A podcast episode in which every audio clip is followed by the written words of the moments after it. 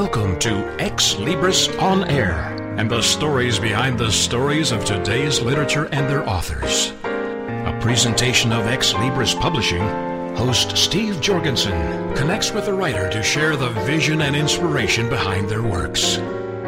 Insightful, informative, and always entertaining, please welcome host Steve Jorgensen and this week's edition of Xlibris On Air. The title of the book, Lost in the Amazon, and the author is Luann Baier, and Luann joins us on Xlibris On Air. Hello, Luann. Hello. Great Hello to have to you with all us. of the listeners out there. Well, a lot of the listeners, my goodness, I think everyone with third to seventh graders and adults included are going to love this story. It has a little bit of everything because we're talking about uh, young boys with their father uh, crash in the Amazon uh, rainforest and end up being kidnapped and uh, there's all kinds of obviously uh, intrigue and drama and adventure in it. Tell us a little bit about yourself, Luann. Uh, how did this all come about? I have told stories to my grandchildren for many years, and my family keeps telling me that I should write them down. But I couldn't kind of find the motivation to do it. So I was at my son and daughter-in-law's, and they said, you know, Grandma, you've got to write these stories down for us. So one day I just sat at their kitchen table and took out a notebook and told my grandson, um, you got to color because Grandma's going to write. So I started, I wrote the first two pages. And then when the two older came home from school, I said, well, I started writing the first book today, but I ran into something that I don't know what to do with. So my granddaughter just flat out told me, oh, you have to do this and that. That was with our first book, and it just, I was excited about it then. My husband got excited. Um, he's been a science teacher for 25 years, and he was able to help me with some of the more technical views that I needed to bring out. So that's really how I got started, and they're right with me. They help me with ideas. They're even doing some of the illustrations in the book. How wonderful is that? That is. That is a family project, and everyone loves the story. Well, let's back up here and start with some of the. Uh, just give us a little idea about the characters in in the book. Uh, let's start with the father. Now, what's his name? His name is Brad. Uh, he's an engineer who builds homes, and due to the uh, housing that was you know, our country was going through, there really wasn't much business. So he contracted with a national firm to go to Iquitos, Peru, to find a way for their logging industry to work with getting their their um, wood, their lumber to the United States. So he contracted with a uh, South American native pilot with a single engine plane to take him there and invited his two sons, Peter and Andy, along. Well, and I'm sure they were excited. And uh, as you say, uh, Manny the pilot, tell everyone who Manny the pilot is. well, Manny is um, the most interesting character, and um, he has flown all over the country. He has this single engine airplane that's a Stinson.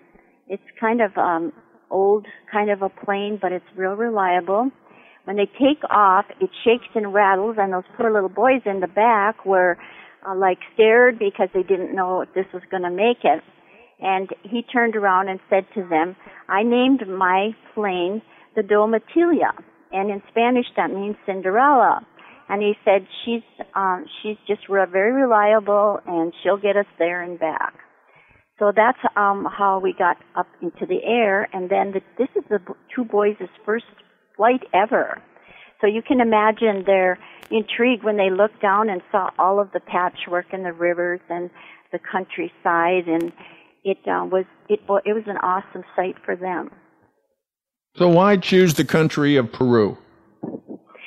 Well, uh, when I started with finding a place to go to, uh, first of all, um, I'm interested in the environment, especially in the effect that trees have on our climate.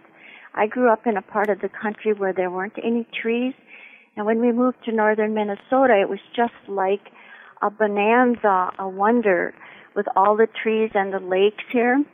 So this was an opportunity to to showcase what deforestation is doing to the environment is kind of why I chose the rainforest. And then um, the uh, other thing is is that it's a mystical country. The country of Peru is uh, centuries old. It's a fascinating country. It's great beauty. There's centuries old cultures, and um, of course they have that mighty Amazon River and the primeval forest and the people who live in harmony with the earth. So all these things kind of just fit together and our fiction adventure took place. So I checked it out with the family and they said, "Oh, that would be great." So that's how we how we chose Iquitos, Peru. Now Iquitos, Peru doesn't have any roads. They do everything by airplane and by ship. So there had to be an, an um, some sort of a connection to for um, the dad, Brad, to meet with the company there to get the wood, to find a way to get it to the United States. Peter and Andy, tell us about them. What, what are they like? Well, Peter is a tall, kind of gangly, kind of blonde haired boy. He uh, likes to play soccer. He's sports minded. He's a Boy Scout. Uh, he came up the ranks through the Cub Scout and the Boy Scout. He likes fishing. And his younger brother Andy, who's two years, about a year and a half, two years younger than him, is a bookish type. He reads and he does more with um, encyclopedias and that, where Peter likes to go on the internet and do research. So, along with um, their dad, they they um, decided that this would just be a real adventure for them, and it turned into even more because as they were on their second time to fill gas, um, they were taken hostage by the drug cartel. They were uh, kidnapped and held. They got, had um, tape put over their feet and their mouths, and and um, but the boys had a special uh, insight, and they were able to get them freed. But the cartel didn't like losing, so they followed them and in turn sabotaged the plane, which caused them to crash in the Amazon in the forest, in the rainforest, and that's where Lost in the Amazon became the title. And their dad is injured. Yes, their dad is comatose, and the pilot, they felt the pilot had been killed. And so they um, went ahead with uh, making a raft. They used all that Manny had told them on their way down to his home and he kept telling the stories about the river, about the Amazon and the, the forest and how the people had lived all these centuries, some of their um, techniques. And so they were able to take some um, parts out of the airplane and cut some wood, and they built a raft. And they uh, went, actually went out on the raft and went down the river to look for help with their dad and uh, they were very frightened. But um, there's kind of a little a side story to this um, because our family has all been involved in amateur radio, so we're very cognizant of getting our story about amateur radio out. And the pilot Manny was also on the on the air. He had a radio right in his airplane, so they were able to call on there, not knowing anybody had heard them but their message got out. It was all heard all over and it spread all over the internet and the, the radio. People knew uh, that there were these two young boys with their comatose dad in the middle of the forest.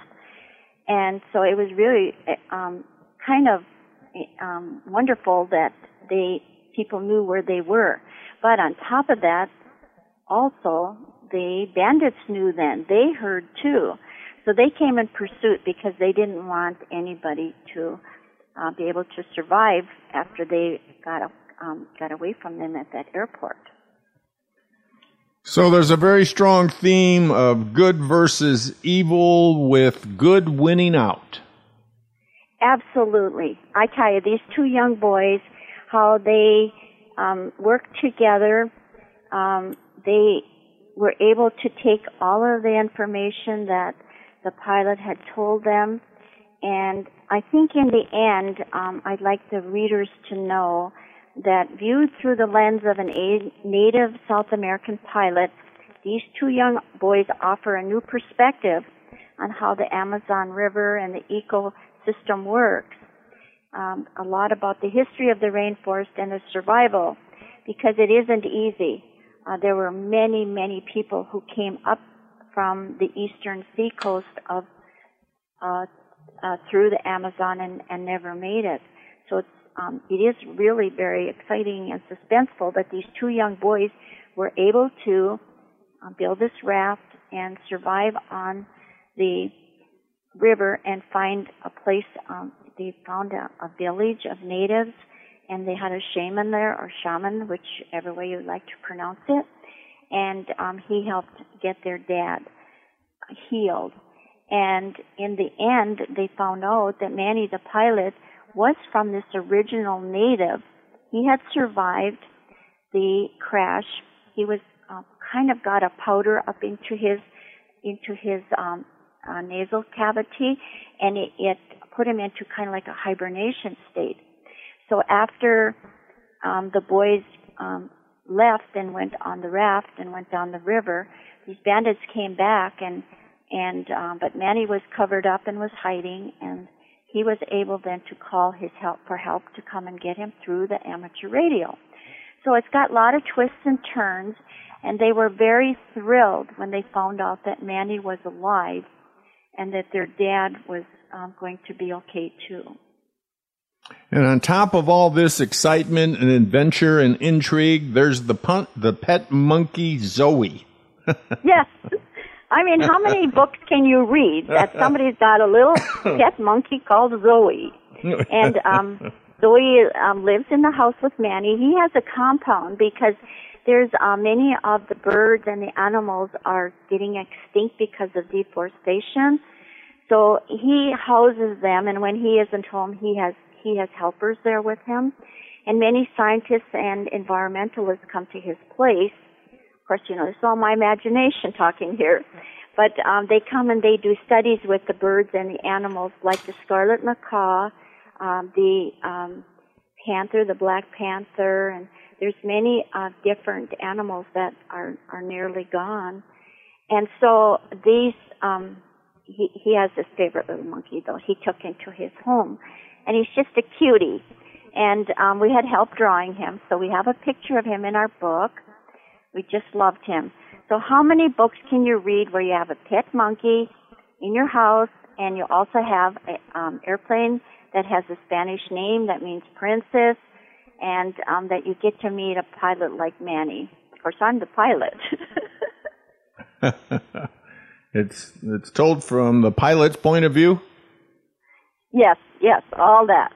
It, it was it was really fun to write um, because I could um, talk about uh, the Sargasso Sea. I don't know if many people have heard of the Sargasso Sea, but it's a region off of the southeastern coast of the United States, and it's a huge, big um, gathering of like seaweed, and um, it's actually is a Gulf weed, and so I I hadn't really heard about that in doing to all my reading my husband was in the submarine service, and their submarine, the captain stopped it to to see.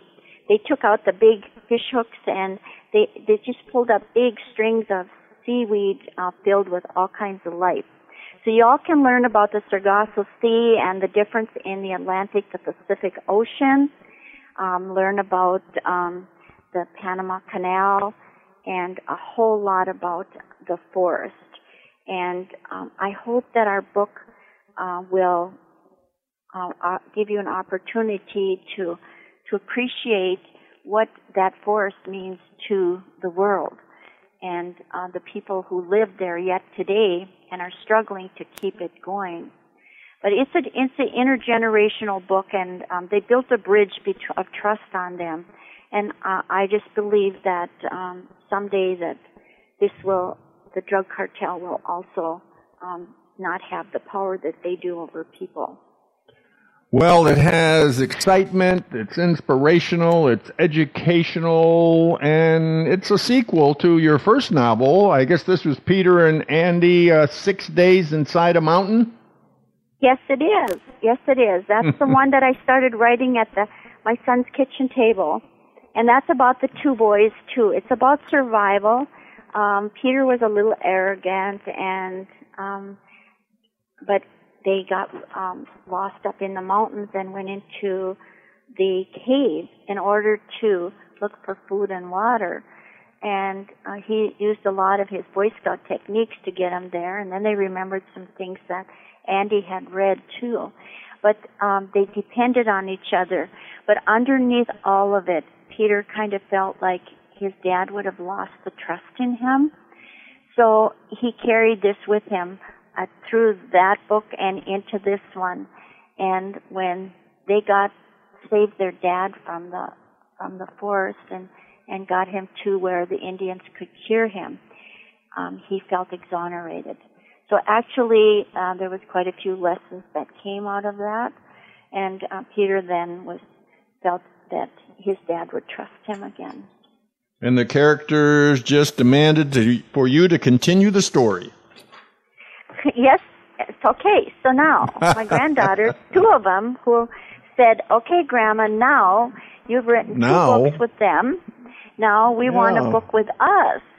So ah. uh, we are working on our sequel to this because see, these two boys got a gift, and when you read the books, you'll find out what all that's about, and it's carried over into the third one because their special insights they've used first to save themselves from the mountain and second to save their dad from the jungle, and third now they're going to have to save somebody, some humanity. So um, yes, we are. We're, we've got uh, probably about a third of the new book ready, and that one will be in China. So we are really doing a lot of research and uh, trying to find an interesting and intriguing story. So watch for that go. one. I'm sure it will be good, just like Lost in the Amazon, and the other one uh, was Six Days in a Cave. Was that it? Six, six, six days inside a mountain. Inside a mountain. Well, thank you so much, Luann, for being with us on Xlibris on Air. Tell us how to get your book. Well, there's several different ways you can do that. Um, first of all, um, that you you can use the Ex Libris site uh, which you can go online at www.xlibris,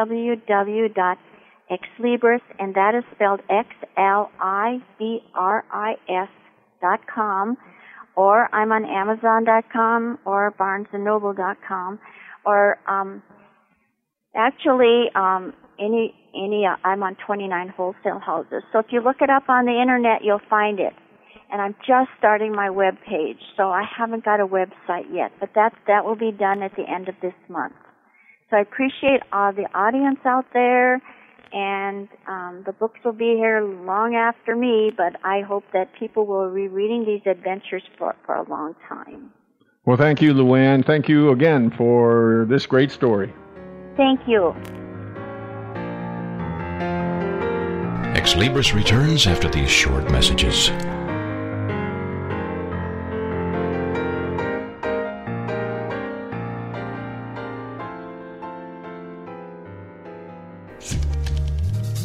Hi, everybody, this is Pete Dix of Beatles and Beyond.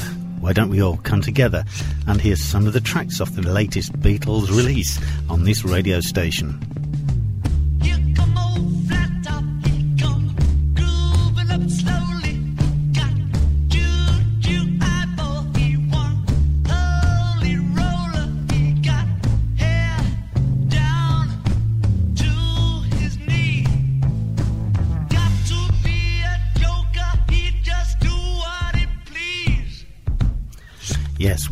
Look up the schedules on this radio station and join me and Beatles listeners everywhere to hear the latest releases from the Beatles on Beatles and Beyond with Pete Dix.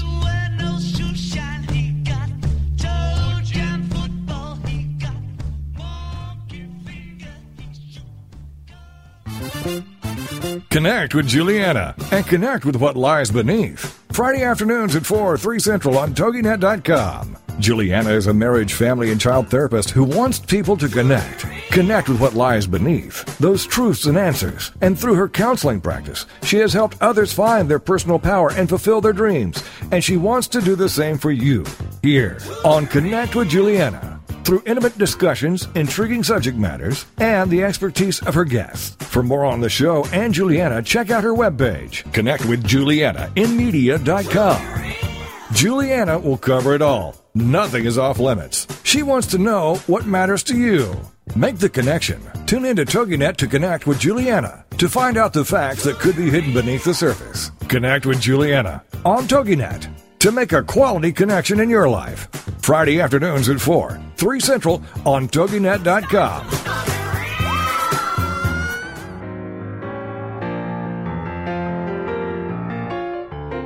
Welcome back to Xlibris with your host, Steve Jorgensen.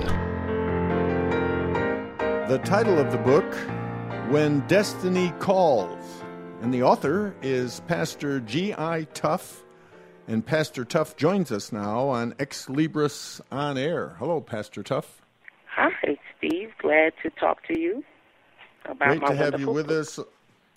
Yes, about your memoirs, and we're going to learn about your journey through life. And looks like your great desire is to uh, just kind of inspire others and encourage anyone that no matter what obstacle you may face, you can can uh, overcome. I mean, that's Yes, kind of the yes, bottom line to to your life, isn't it, and to your book. Yes, yes, yes, it is. Yes, it is. Well, let's kind of go back to the uh, first uh, remembrances as a as a little girl. Of what were some of those things that you were, how you were raised, and and what you were experiencing that led to your calling. Well, when um, it's in my book that when I was about um, somewhere between about eight years old, somewhere around there, I had an experience, and um, I really didn't talk about it too much, but it was very real to me how I was in um, a situation. Well, I was in the hospital because uh, I had a reaction to uh, a dental procedure that I had received earlier that day, and it caused my face to swell. And they really didn't know, didn't make the connection right away, so they put me in what I saw as isolation. And when they put me in isolation, um, they put uh, um, like a glass.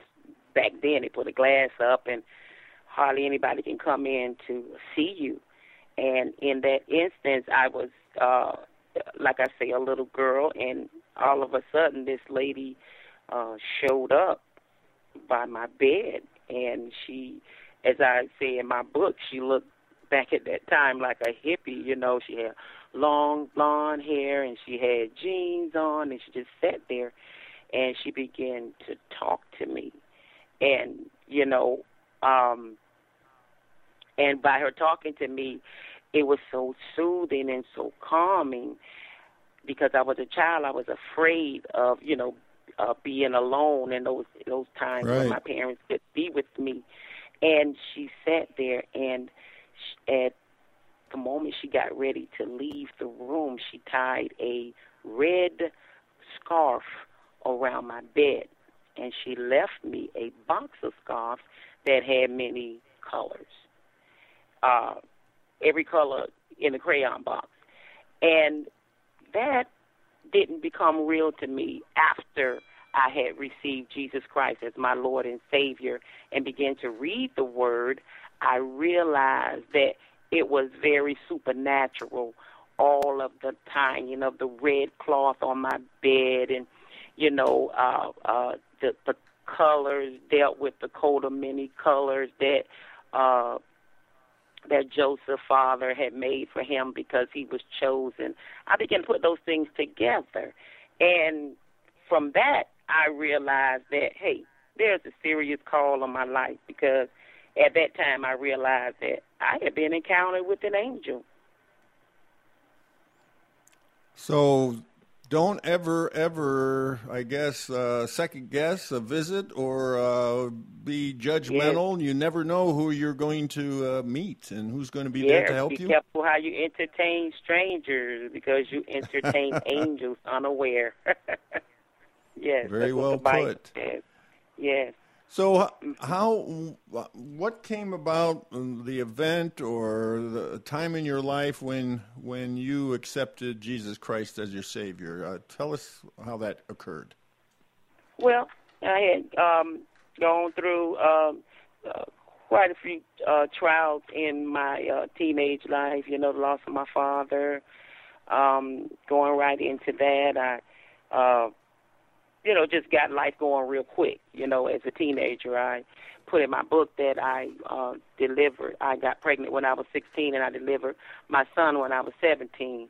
And I was basically just, I would say, too young emotionally, and uh, just my maturity wasn't there. So I had to grow up fast. And in my growing up fast, I had, I got married. You know, eventually had children eventually, and things were going pretty well. Uh, you know, although we were young, it was it, it was you know a good ride.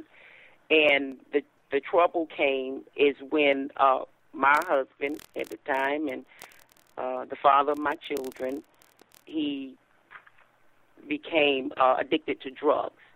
And because of the addiction to the drugs, it tore the family apart. All of our dreams, all of our, you know, um, visions for the future was just disrupted. And uh, as he went to drugs, I went to Christ. And that drove us, you know, to do two different worlds. And when I had nothing else to hold on to or nobody else to call on, I called on the Lord Jesus Christ. And that's what got me through. And it just got me to a place where I just you know, um, grew. I grew in my faith. I I became stronger. I raised my children. I I became a better person. Well, you talk about you talk about this uh, roller coaster ride. Of, mm-hmm. I think most of us can identify with that because life mm-hmm. often can just seem literally sometimes out of control and you know a thrill one moment and then scared the next of I yes, mean, absolutely. that all that you was know, that like, was uh, I, I I say it a roller coaster ride and in my book I have a um chapter in there called the eye of the storm because after I I I go through a trial it's like I come out good and then something else would happen. And so the something else was after uh you know, God just basically delivered me out of that situation. I did end up, you know, um, you know, in a better situation. But as that situation progressed, and I thought, like, you know, this is over, you know, the trial is over. I call it the eye of the storm because the storm looks like it's to pass over, you know, uh, living in Miami, I know what it looks like when the storm comes. The the clouds, uh, I mean, the the sun will come up and the rain stops, but you're going to get the other half of it, and that's why I call it the. I was in the eye of the storm because just when I thought everything was getting ready to brighten up and be better, I got the second half, and that right there, that that's that's the part of the book that they call the roller coaster uh, ride because you know uh, ultimately, through all of those disappointments and pains and shames and tears, and I got to a good place in my life. Well, your book is filled with stories about the power of faith and perseverance. Mm-hmm. Uh, perseverance, yes. that is such a critical principle of life, isn't it? Yes, yes, it is. Yes, it is. And and most, uh, uh, I oftentimes say to myself, you know, what really made me keep moving, you know. I knew it, you know, as the scripture says, it had to be the power of God to keep me moving, to keep me, you know, steadfast, to keep me with joy in the midst of my trials, you know. And that's what that's what the power of the gospel and the power of Jesus Christ does. It keeps you above the storm. What difference has Bishop Freddie L. Tuff Sr. made in your life? Wow. Well, there's a, a chapter uh, in my book called uh, Easy to Love, and it's also a, a chapter in there called Time for Love. He just made life wonderful for me. He he's basically what I call um, God's plan and will for my life. He, you know, he undergirds me. He's the wing beneath my wings. He he believes in me, pushes me, he promotes me. I believe he's everything that I would ever uh, want in a husband and everything I thought I should have had in a husband. And I thank God for him. Then, when along the way did you just feel, and obviously he must have felt too, that it was time for you, first of all, to become an evangelist? Well, yeah, I was. Um, actually very active uh, in my walk with God when He met me because actually we met in the church. We were, you know, in the uh, at, for a short time in the same organization, and that's basically where we met. And when He met me, I was pretty much uh, uh, seasoned for ministry. But once He became a part of my life, He be, begin to see deeper into the call in my life and begin to address it and begin to, you know, expound on it and cause me to come forward. And that's when, you know, uh, we came together in ministry, which he had already um, established. And I just came on board and I got with the vision. And from there, we have we have done wonderful things. Tell us about uh, this uh, this GI Tuff Ministries that that you work with your husband? Well, the GI Tuff Ministry is a ministry of uh, outreach. You know, I just kind of on my own, um, you know, reach out to, to uh, the needs of others on a personal level. Right now, that's the way it is, and I'm just looking to, um, you know, further ignite that that vision so I can reach more people and meet their needs. And that's the critical nature of your ministry is you're meeting people where they're at. Exactly, because when I was going through, I, I just always put myself in a place of when when it was me. How did I feel? And and that that's basically how I deal with God's people. I have a passion for hurting people or people who can't find their way, you know, or feel as though they're going through something because of something that they did or they didn't do, you know, and and it's not always the case. It it is usually has to do with God um plan for your life. I, I took my word uh, when destiny calls out of the word predestination, and uh, you know, predestination uh, deals with a predetermined course of events in your life in where God has already ordained your outcome. And what it is is that God God points you to the path, and it's up to you to take the path. The Bible says in Jeremiah, "Before I formed you in the belly, I knew you." and before you were even before you even came out of your mother's womb i sanctified you so i believe that every person has a a god designed plan for their lives but sometimes they are not they're not aware of it and they find themselves you know uh just stuck on side of the road and i'm like the one that comes along says hey you can make it let's go let's get charged up and that's what god you know, that's the ministry that God has given me. And you looks like advocate you have to invest into the kingdom of God. You make got to make an investment. Mhm. Mhm. Yes. Absolutely. Um I, you know, from the it's in my book from the very beginning. I uh back in before I got to where I am, I I invested in lives. I what women in my home I, when they didn't have anything. You know, I I nurtured them. I I fed them. You know, I did those things, and and that was out of my my pure love and you know for God. And then as I begin to um, grow uh, a little bit more financially, I find that my giving into the kingdom really brought me to a better place financially because you know uh, I just tied into the fact that tithing was important for the success of my life and for my children's life. And so I I I, I read about it. I was taught, you know, the importance of tithing, and then I began to tithe, and then I began to, you know, give my sacrificial offerings, and I believe that was an important part of my growth and you know the change in my life. So that is one of the um, you know important aspects of you know uh, the kingdom. It says you know honor the Lord with your substance, and your bonds shall be filled with plenty. Well, we've had the privilege and honor to listen to Pastor Gina Tuff, her book, When Destiny Calls. Pastor Tuff, tell us how to get your book.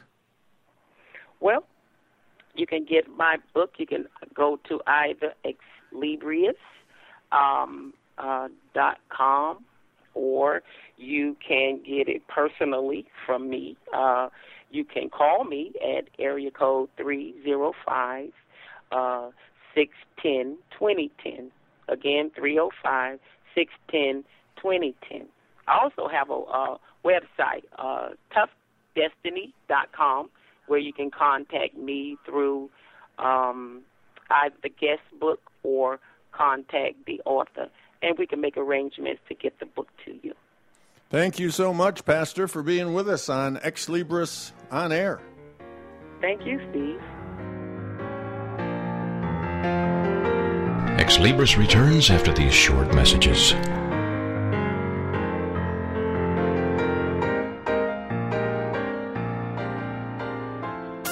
Join us for Self Aid Success Stories with Helen Wu, Wednesday nights at 10, 9 Central on TogiNet.com. Helen Wu was born and raised in San Francisco's Chinatown, and after a very difficult upbringing, fighting depression, abuse, and addictions, she finally finds herself genuinely happy inside and out. Helen believes in taking our positive thinking and doing something positive to achieve a positive outcome. She's here to make a positive difference in your life, to be your game changer, your aha moment mentor. She's ready to help both men and women get into a better place. Helen Wu is also the author of Self Aid Success Stories 25 Success Stories from Successful Entrepreneurs. Inspired by Ellen DeGeneres, Helen wants the world to know that just because we find ourselves in a difficult situation doesn't mean we have to stay there. We can aid ourselves to a better life. So join us for Self Aid Success Stories with Helen Wu. Wednesday nights at 10, 9 Central on TogiNet.com.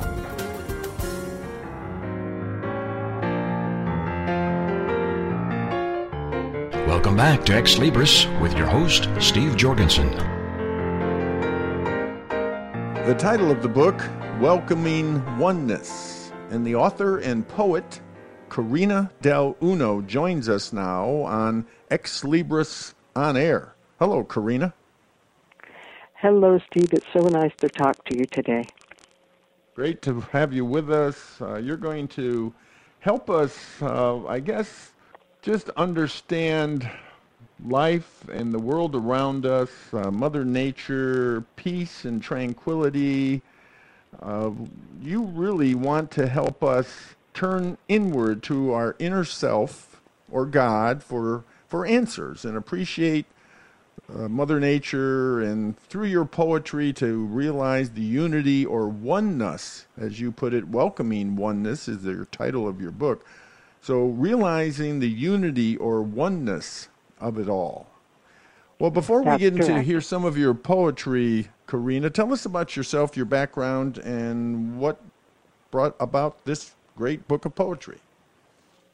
Well, um, I was born into an agnostic family, and um, so I had no idea of any sort of religious training or God. And so I came with a sort of clean slate uh, until I was around 24 when my mother died. At that time, I was going in, uh, going to universities. I had 12 years of university training, and um, when my mother died, I wanted to find out why. And so I went to the Rosicrucian Order, and I was brought there by the chief meteorologist under Oppenheimer, who was um, for the Abram project, and he took me there and introduced me to his girlfriend, Elma, and she was a channel for poetry, and she channeled in couplets. I'd never seen anything like that. And so when that happened, I decided I've got to get to know this lady and I've got to learn how to do this as well. Well, you don't really learn how to write poetry. It comes from the heart. And um, so you have to be inspired from the heart. And then after it comes, at that point, you work with it with your mind and, and you make it into a, a perfection. Well, um, in so doing, I learned how to write poetry, but it all came after a certain challenge. And if I had a challenge and I succeeded in walking through the challenge, I would get my reward, which would be a poem describing what I had learned. And so these that's how these poems came. Now oneness is something else.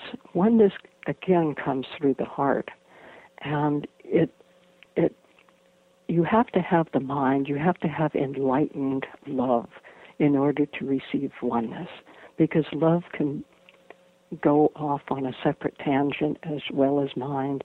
So you need the balance there. So you can think of yourself as being in the center of a large sphere. And as you as you take these challenges and you walk through them, that sphere expands. And that's your, your periphery of consciousness, you might say. So you have to take in the whole oneness that is in that sphere. And it moves out and moves out and moves out until you start touching on the, the, the oneness that is maybe mastery. And that's also, you can think about God as being the oneness too. Because God, way back in pre Lemurian times, I'm sure you've heard of Atlantis, he was called the Great One Denominator, G O D. And as you know, a denominator is something that's in everything. So he's the Great One Denominator, or God. And so from that time on, we were thinking about God as being God, but we never knew that it was the oneness. All right. Then um, well, I, I don't want to get too far into this, but we had a period of time when man was the top energy and the mind was the top energy, so he became he. And so we still use that today, but right now the mother energy is coming in. And that mother energy, again, is the heart energy, which is the vastness of the oneness. Whereas the mind it is like the shaft that goes up to the crown. But I think I've told you enough about that. Would you like to hear one of my poems? I would love to, and I'm sure everyone would love to. And you say your poems are instructional, gently instructional. So give us an example. Well, um, we were just talking about mind and heart. So I'm going to give you a small one here. I call it the Grand Ascension. And I say, mind speaks like the light of a star shining from afar. The higher plane calls to me, distant though it may be. I will refine and set myself free. I will ascend. Then the heart speaks with loving acceptance of a mother for her own. I open to all in God's earthly home. Then one with love supreme we become an infallible team, fulfilling an eternal dream as we ascend together. So that tells you a little bit about mind and heart. Now, here's another one that might be like um, the same type of thing. It's welcoming oneness, and it's also um, part of my book, In the Heart of Forever. This is called A Woman and a Man Togetherness Bound the woman, and whether thou wouldst go, there I would be. Heart of my heart, soul of my soul, I know thou wilt lead us through the realms of mind, far and wide, to the heights and to the depths, and ever will I be the ballast o'er seas of time and consciousness, centering in the loving oneness that will unite all that we have seen and all that we have been with its e- eternal light unto the periphery of our journey. Then the man speaks, and the farther out thou, thou allowest thyself to be taken, O woman, into states of smallness and forgetfulness for my sake, that I may see and know with my mind, the more I adore you and hold you in reverence. For without you, my heart of hearts, would I be lost in a world of countless mirages, all of my making. Yet, coming as you do, with your will fully given unto higher, you free my will by impregnating its center with thine own divine will. And thy work is as the Christ on every level, bringing me into oneness, and thou transformest me into a builder. For my judgment now has its center in God, whose essence and seed is love, and we are one. Those are two poems that might give you an idea of oneness. Yes, yes, a very peaceful, very, uh, like you say, instructional. Um, so, where does karma or the law of cause and effect fit into your philosophy? Well, I I believe that karma is, um, as you know, cause and effect.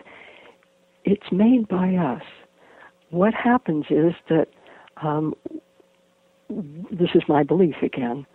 We chart our course from the other side, from the deeper part of ourselves that never dies. And we chart our course down here in the schoolroom, and there are maybe two or three large things that we are planning to accomplish. And um, while we're walking this course, sometimes we get diverted. Um, and so we go off on a sidetrack. And uh, we, you can't say we make a wrong decision because every decision we make is a learning experience that will help us know deeper um, some of the truths of the beneficent life. And so, therefore, there is no bad karma, but there's a learning of karma. And a lot of it brings us these challenges. And so, I don't believe that, again, karma is bad. It's just learning. And um, the more you understand things, the more you realize that everything is positive and beneficent.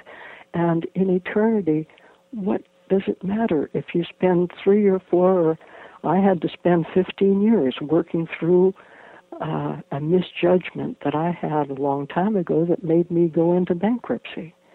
So I learned a great deal, and now I'm free, and I can I can walk my course with better sight, and I'll never do some of those other things that I did before when I was young. So anyway, that's that's what I believe about karma. I don't mm-hmm. believe in in true destiny um, unless you can get absolutely centered within the will of who you your inner being, your, who you really are. Does that explain what I'm trying to say? Yes, we must know who we are to really fulfill our destiny here upon the earth. Uh, we're here for good reasons. And so, uh, why don't you give us another poem? All right. Um, all of my poems came because of some event or some challenge.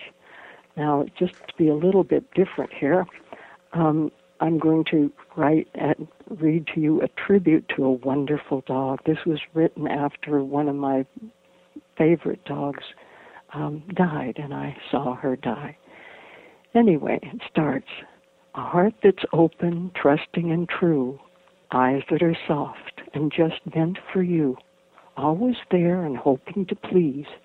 No, my friend, don't get down on your knees. Just remember me gentle and sensitive, considerate too, but strong and protected if trouble, tr- strong and protective if trouble ensues.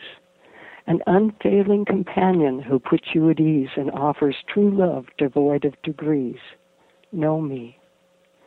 Even though I go to a more gentle space, I will be with you in an ongoing embrace. And those traits of mine which you hold dear will be stronger within you because I am near. Trust me.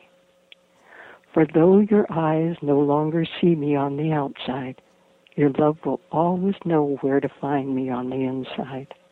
And now we can begin to walk together, heart to heart, unconditionally. That dog's name very nice. Cinnamon. Right, very I nice. had I had a little cat that I loved dearly, and I went away on vacation. And when I came back, she wasn't here, and I kept calling for her, and I'd go out on the deck and call for her.